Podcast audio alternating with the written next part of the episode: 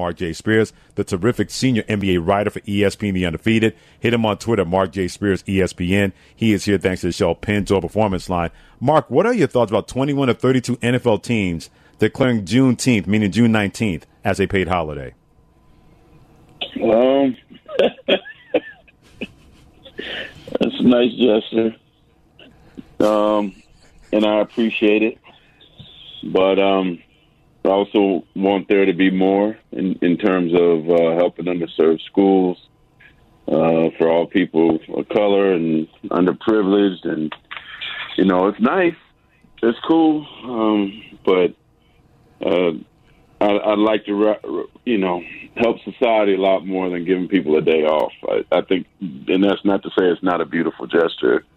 It is, but in terms of how the NFL is asking in recent years, the way they did Kaepernick, I'd like to see a lot more than recognizing a holiday, especially with a group of owners that haven't really said a whole lot. This sounds like this is going to be 2,000 words in a column really soon, just based mm-hmm. on that mm-hmm. answer.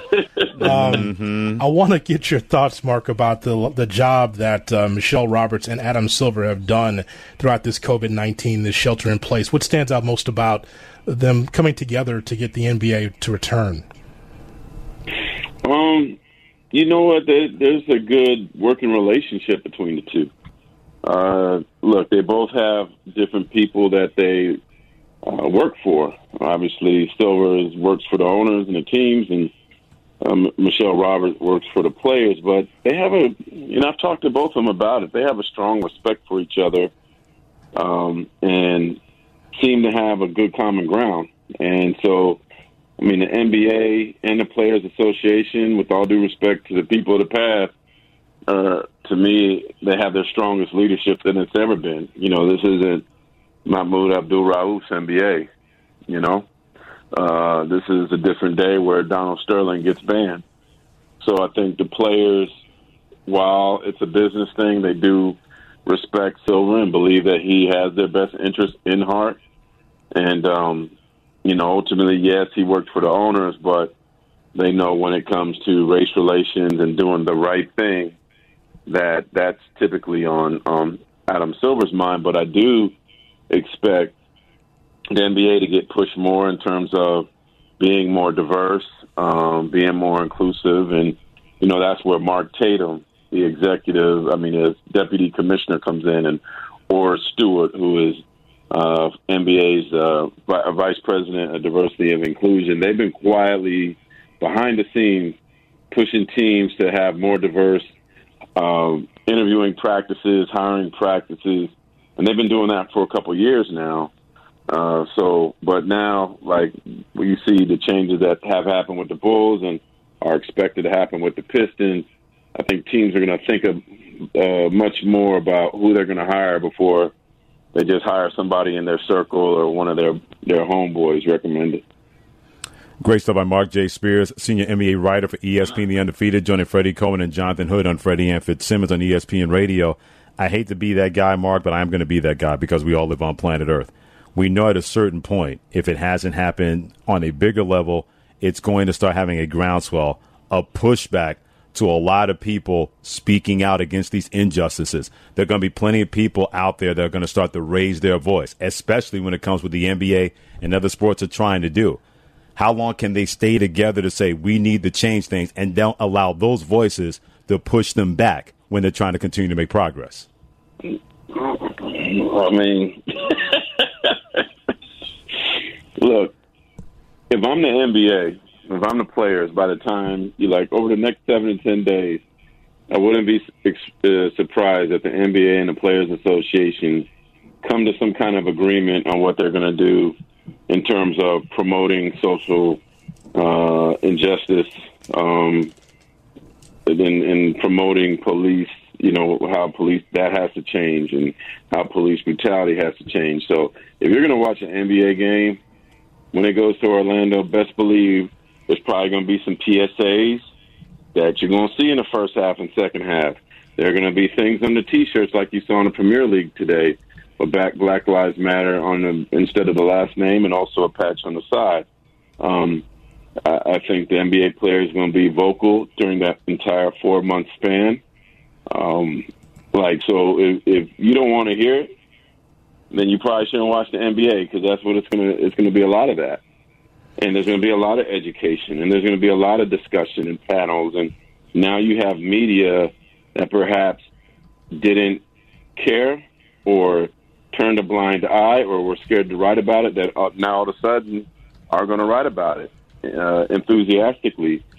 So the players have an opportunity to speak out in terms of all those all these uh, social matters uh, this entire season. I think the NBA is going to allow them to. The media is going to allow them to.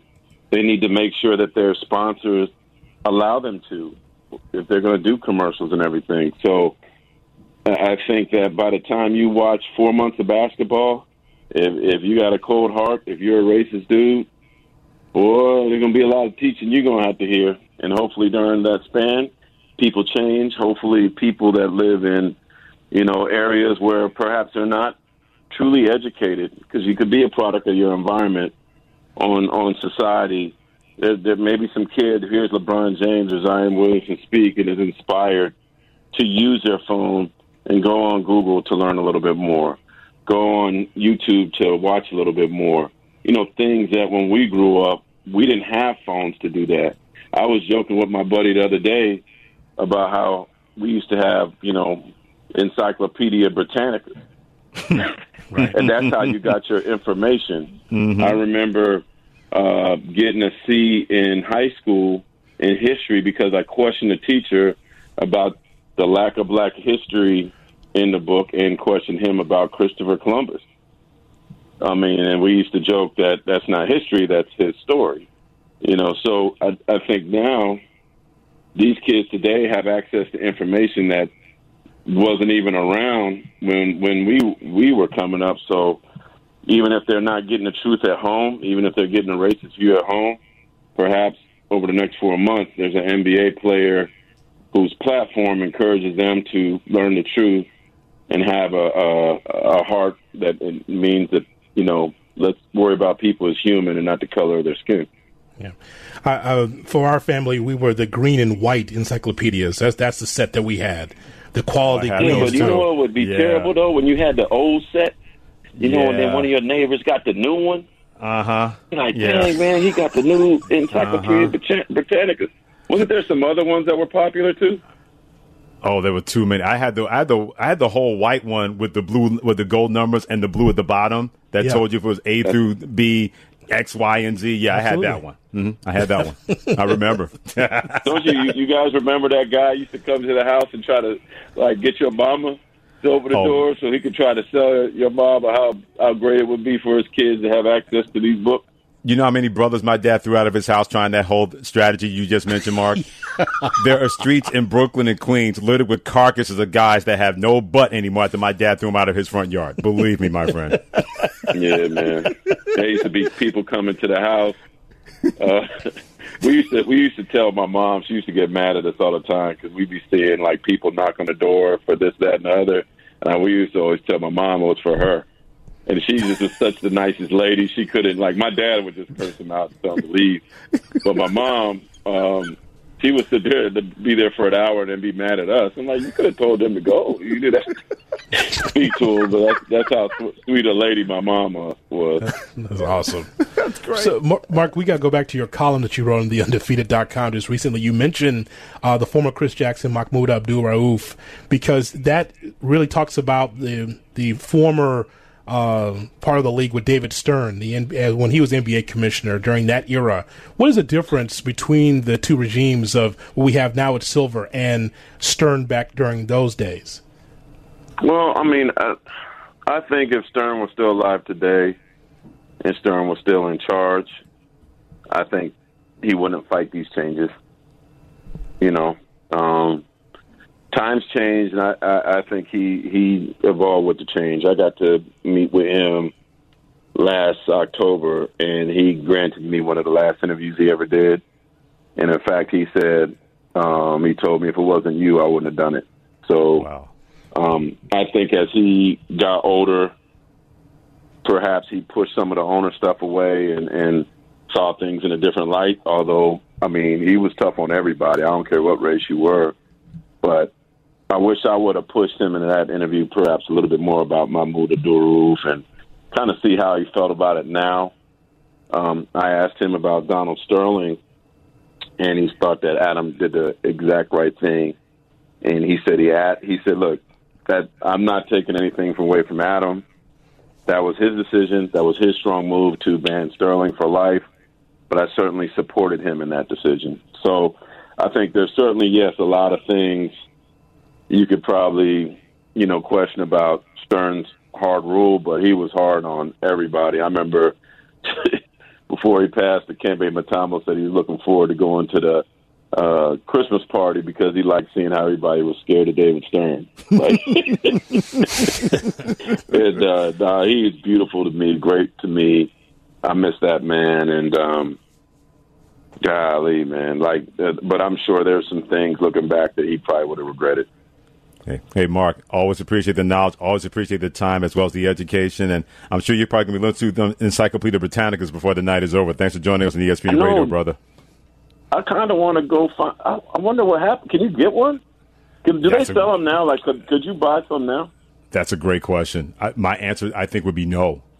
Seriously, I think my, that's a Google no, search. No, one thing there's there is more knowledge in those books than it is in the computer on the internet right now. I'll tell you that right now. Yeah. I mean, but not all of it was true now. Well, yeah, yeah, yeah. There was, but there, when there I was, edit- hey, but I, real talk, when I was in high school, in, in junior high school, them books were really valuable in terms of giving me a lot of information.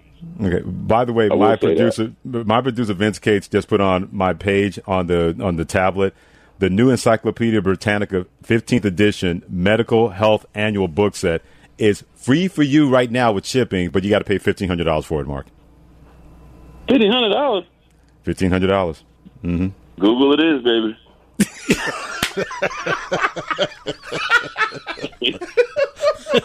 that was easy. hey, there, there, there's some dude on Amazon selling it for five bucks. I just gotta find them. You, you just gotta find them and find what Rocky's and, and hiding I want the one with the worn worn down edges and everything, so somebody would think that I really been reading through them real tough. Man, that Spears awesome. really been in them books. Yeah, exactly. Yeah. He wants to get him some if learning. If you saw my Let- basketball uh, book library now, it, it'll look like I cracked any Page. I keep getting all these free basketball books all the time. I got one of the best basketball libraries in the history of the world, and I haven't read but about 30 pages.